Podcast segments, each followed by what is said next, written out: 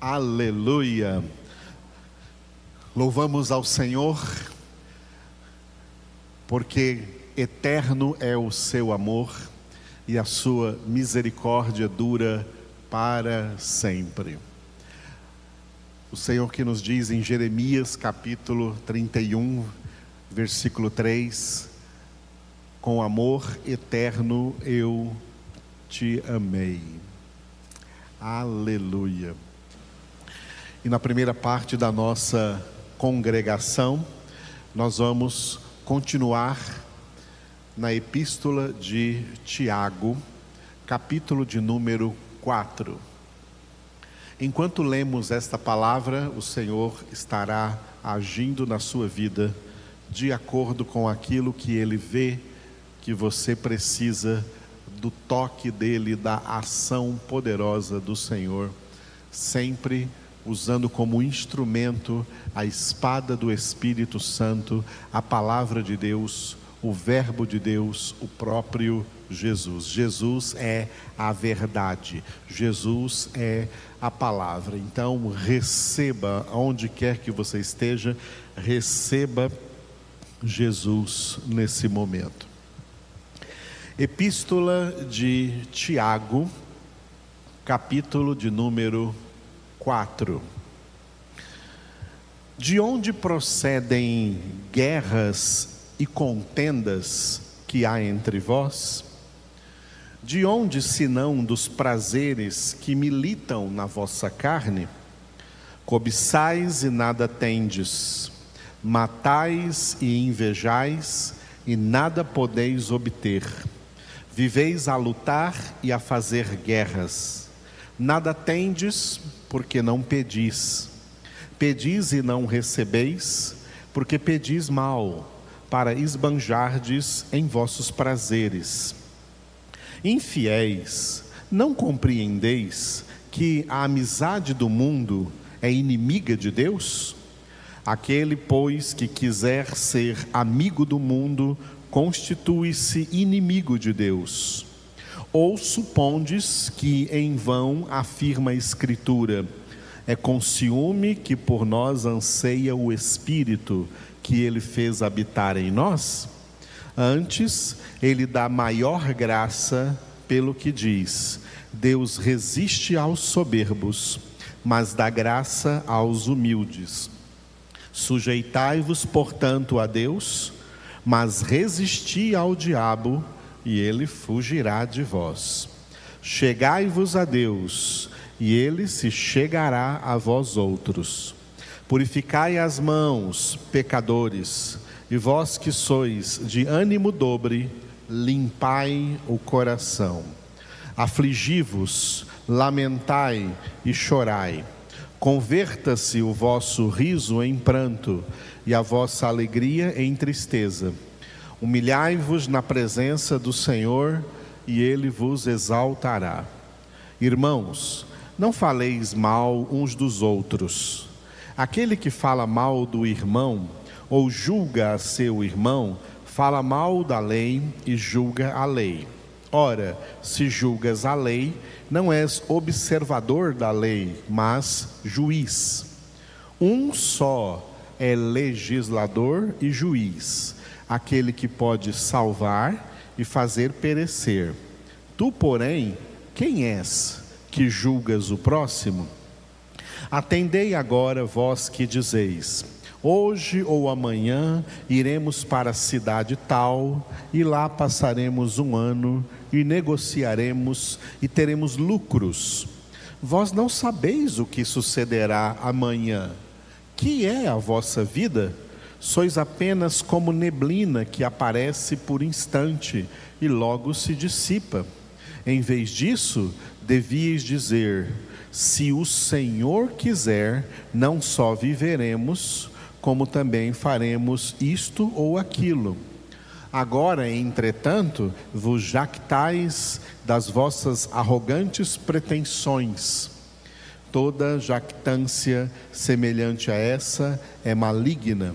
Portanto, aquele que sabe que deve fazer o bem e não o faz, nisso está pecando. Este último versículo que nós lemos aqui de Tiago 4, ele traz um pecado que muita gente não leva em consideração.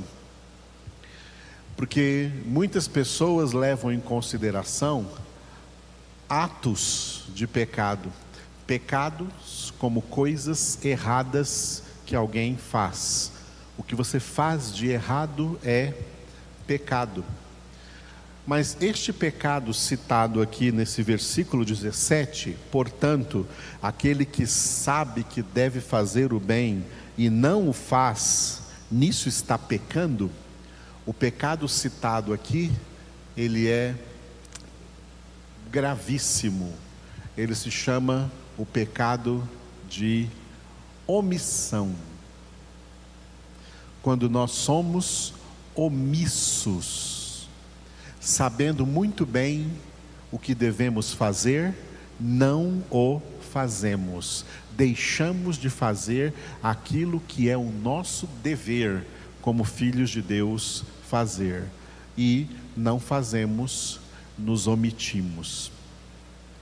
Dentre todo o bem que nós não só podemos, porque temos o poder de Deus para realizá-lo, para fazê-lo, como também devemos, temos o dever, temos o mandamento de Deus, temos a ordem de Deus para fazê-lo, duas coisas são principais. A primeira está descrita por Paulo em 1 Timóteo 2:1, é orar em favor de toda a humanidade. Orar em favor de todos os homens, nunca contra homem nenhum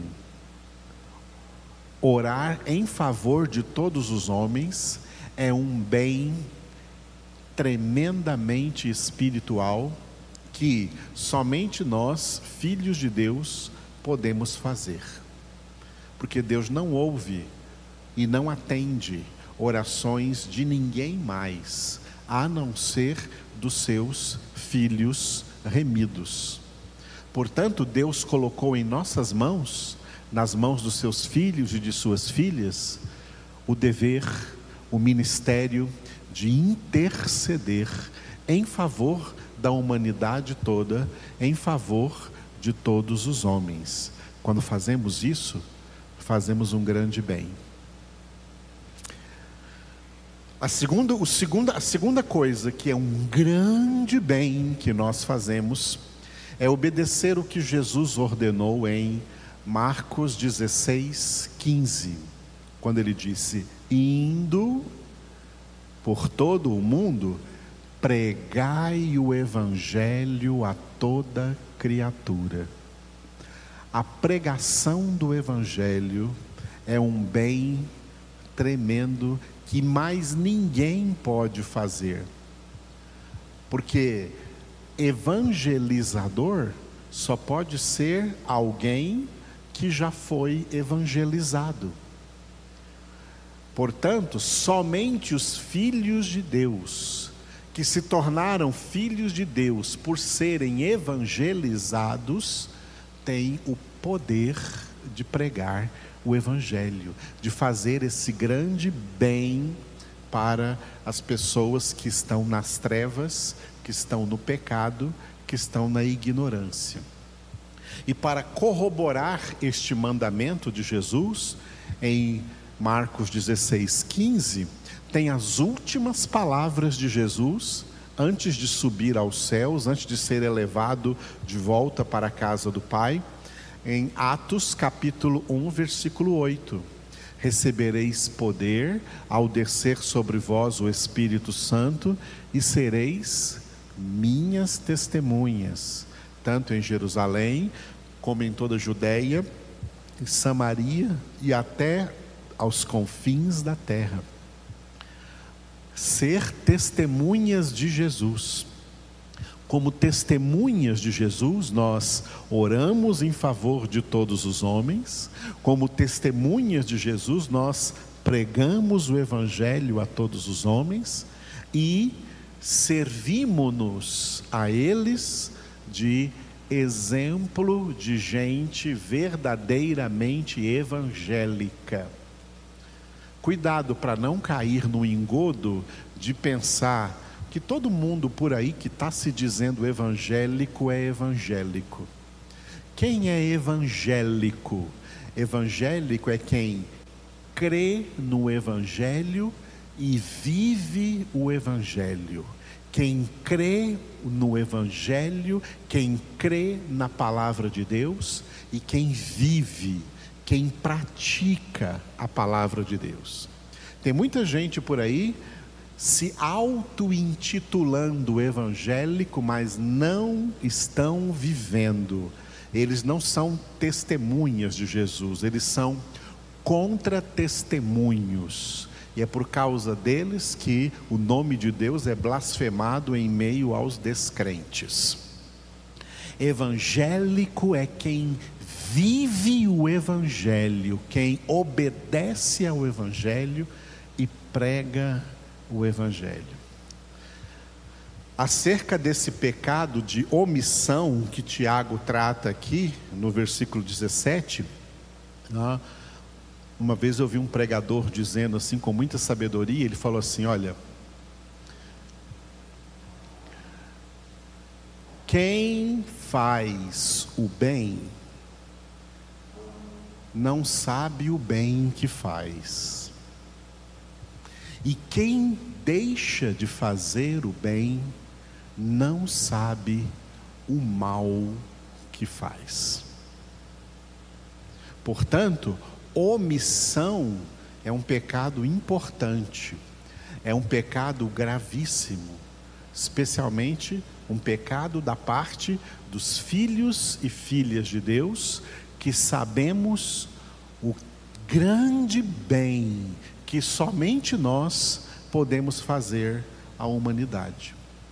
O bem que somente nós podemos fazer à humanidade é mais do que qualquer coisa que no mundo se chame de boas obras, mais do que levar comida a quem tem fome de comida, ou água a quem tem sede de água, ou saúde a quem está fisicamente doente, ou roupas a quem não, não tem roupas para se vestir. Tudo isso pode ser feito por qualquer pessoa, mesmo pessoas que não são filhos de Deus podem fazer essas boas obras, mas as obras que Deus nos deu somente a nós, filhos de Deus, poder para fazê-las, elas são superiores a todas elas. As obras espirituais são superiores às obras materiais, às obras físicas, às obras sociais. Hoje existe uma, uma, uma, tendência nas igrejas de criar uma doutrina sobre as obras sociais da igreja. Jesus instituiu a sua igreja para as obras espirituais porque obras sociais qualquer descrente pode fazer, mas as obras espirituais somente nós, filhos de Deus, podemos fazer, e elas são, sim, superiores a quaisquer outras boas obras. Quer fazer obras sociais? Muito bem, você pode fazer.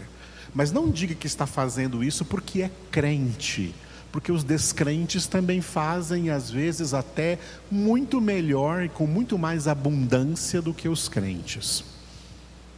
Como crentes, como evangélicos, como filhos de Deus, nós temos obras superiores a fazer e das quais não podemos nos omitir omissão é pecado.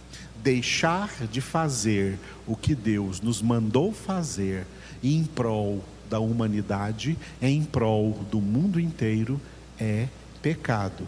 Nós sabemos muito bem o bem que devemos fazer, e se não o fazemos, estamos pecando. Olha o versículo 17: portanto, aquele que sabe que deve fazer o bem, e não o faz, nisso está pecando. E os únicos seres humanos que podem fazer o maior bem em favor de todos os demais seres humanos somos nós, filhos de Deus. Essa epístola de Tiago é muito rica em muitos detalhes importantes para a nossa conduta de crentes, né? Ela merece ser estudada e um dia, com a graça de Deus, se Deus assim o permitir, nós o estudaremos no nosso seminário mais profundamente. Mas Tiago trouxe aqui uma coisa também que eu quero colocar para vocês, muito importante, nos versículos 2 e 3, aonde ele disse assim: ó, cobiçais e nada tendes, matais e invejais, e nada podeis obter, viveis a lutar e a fazer guerras, nada tendes, porque não pedis. Pedis e não recebeis, porque pedis mal, para esbanjardes em vossos prazeres. Tiago colocou aqui o outro lado da moeda que o próprio Jesus havia colocado no Sermão da Montanha. Mateus capítulo 7, versículo 7, onde Jesus diz assim: ó, Pedi e dar-se-vos-á, buscai e achareis, batei e abrir-se-vos-á. Versículo 8: Pois todo o que pede, recebe, o que busca, encontra, e ao que bate, abrir-se-lhe-á. Então Jesus pregou o pedi e recebereis. E Tiago pegou, pregou o pedi e não recebereis o outro lado da moeda. Os dois lados não são contraditórios entre si, eles dizem a mesma coisa. Quando Jesus disse: Pedi e recebereis, pedi e dar-se-vos-á, ele não estava falando o contrário do que Tiago disse aqui, ele estava falando a mesma coisa. O que está implícito no que Jesus disse pedir e dar-se-vos-á, é que esse pedir e dar-se-vos-á só funciona, só acontece se esse pedido for plenamente de acordo com a vontade de Deus. Deus não atende a orações antropocêntricas a orações egocêntricas, a orações egoístas. Deus não faz a vontade de corações corruptos. Deus não atende orações cobiçosas, ambiciosas, orações avarentas. Deus não atende esse tipo de oração, porque esse tipo de oração não é o tipo de oração que os filhos de Deus oram. Filhos de Deus aprenderam de Jesus a orar em plena conformidade com a vontade do Pai. Por isso, quando Jesus ensinou a oração, a doutrina bíblica da oração, resumida no que nós conhecemos como Pai Nosso, ele colocou como centro faça-se a tua vontade. Seja feita, Pai, a tua vontade, assim na terra como no céu. Quando nós oramos em conformidade com a vontade de Deus, essa oração é bíblica, essa oração é espiritual, essa oração é teocêntrica, tem Deus no centro. Essa oração é cristocêntrica, tem Cristo no centro. Essa oração é evangélica, essa oração é de acordo com o evangelho. E até Jesus deu para nós o exemplo quando ele, num, num grande sofrimento e numa grande tentação, ele orou: Pai, afasta de mim esse cálice, contudo, Pai, não faça o que eu quero, mas o que tu queres. E ele teve que enfrentar o cálice, o pai não retirou, não. Ele teve que enfrentar a cruz. E graças a Deus por isso, porque senão não teríamos salvação. Agora, a oração bíblica é centralizada na vontade de Deus. Você está orando segundo a vontade de Deus? Então é pedir e recebereis. Agora você está orando segundo a vontade corrupta, materialista, capitalista, egoísta do seu coração carnal? É o que Tiago disse: pedis e não recebeis, porque pedis mal. É muito importante entender isso dentro da doutrina bíblica da oração. Qual oração o Pai vai atender?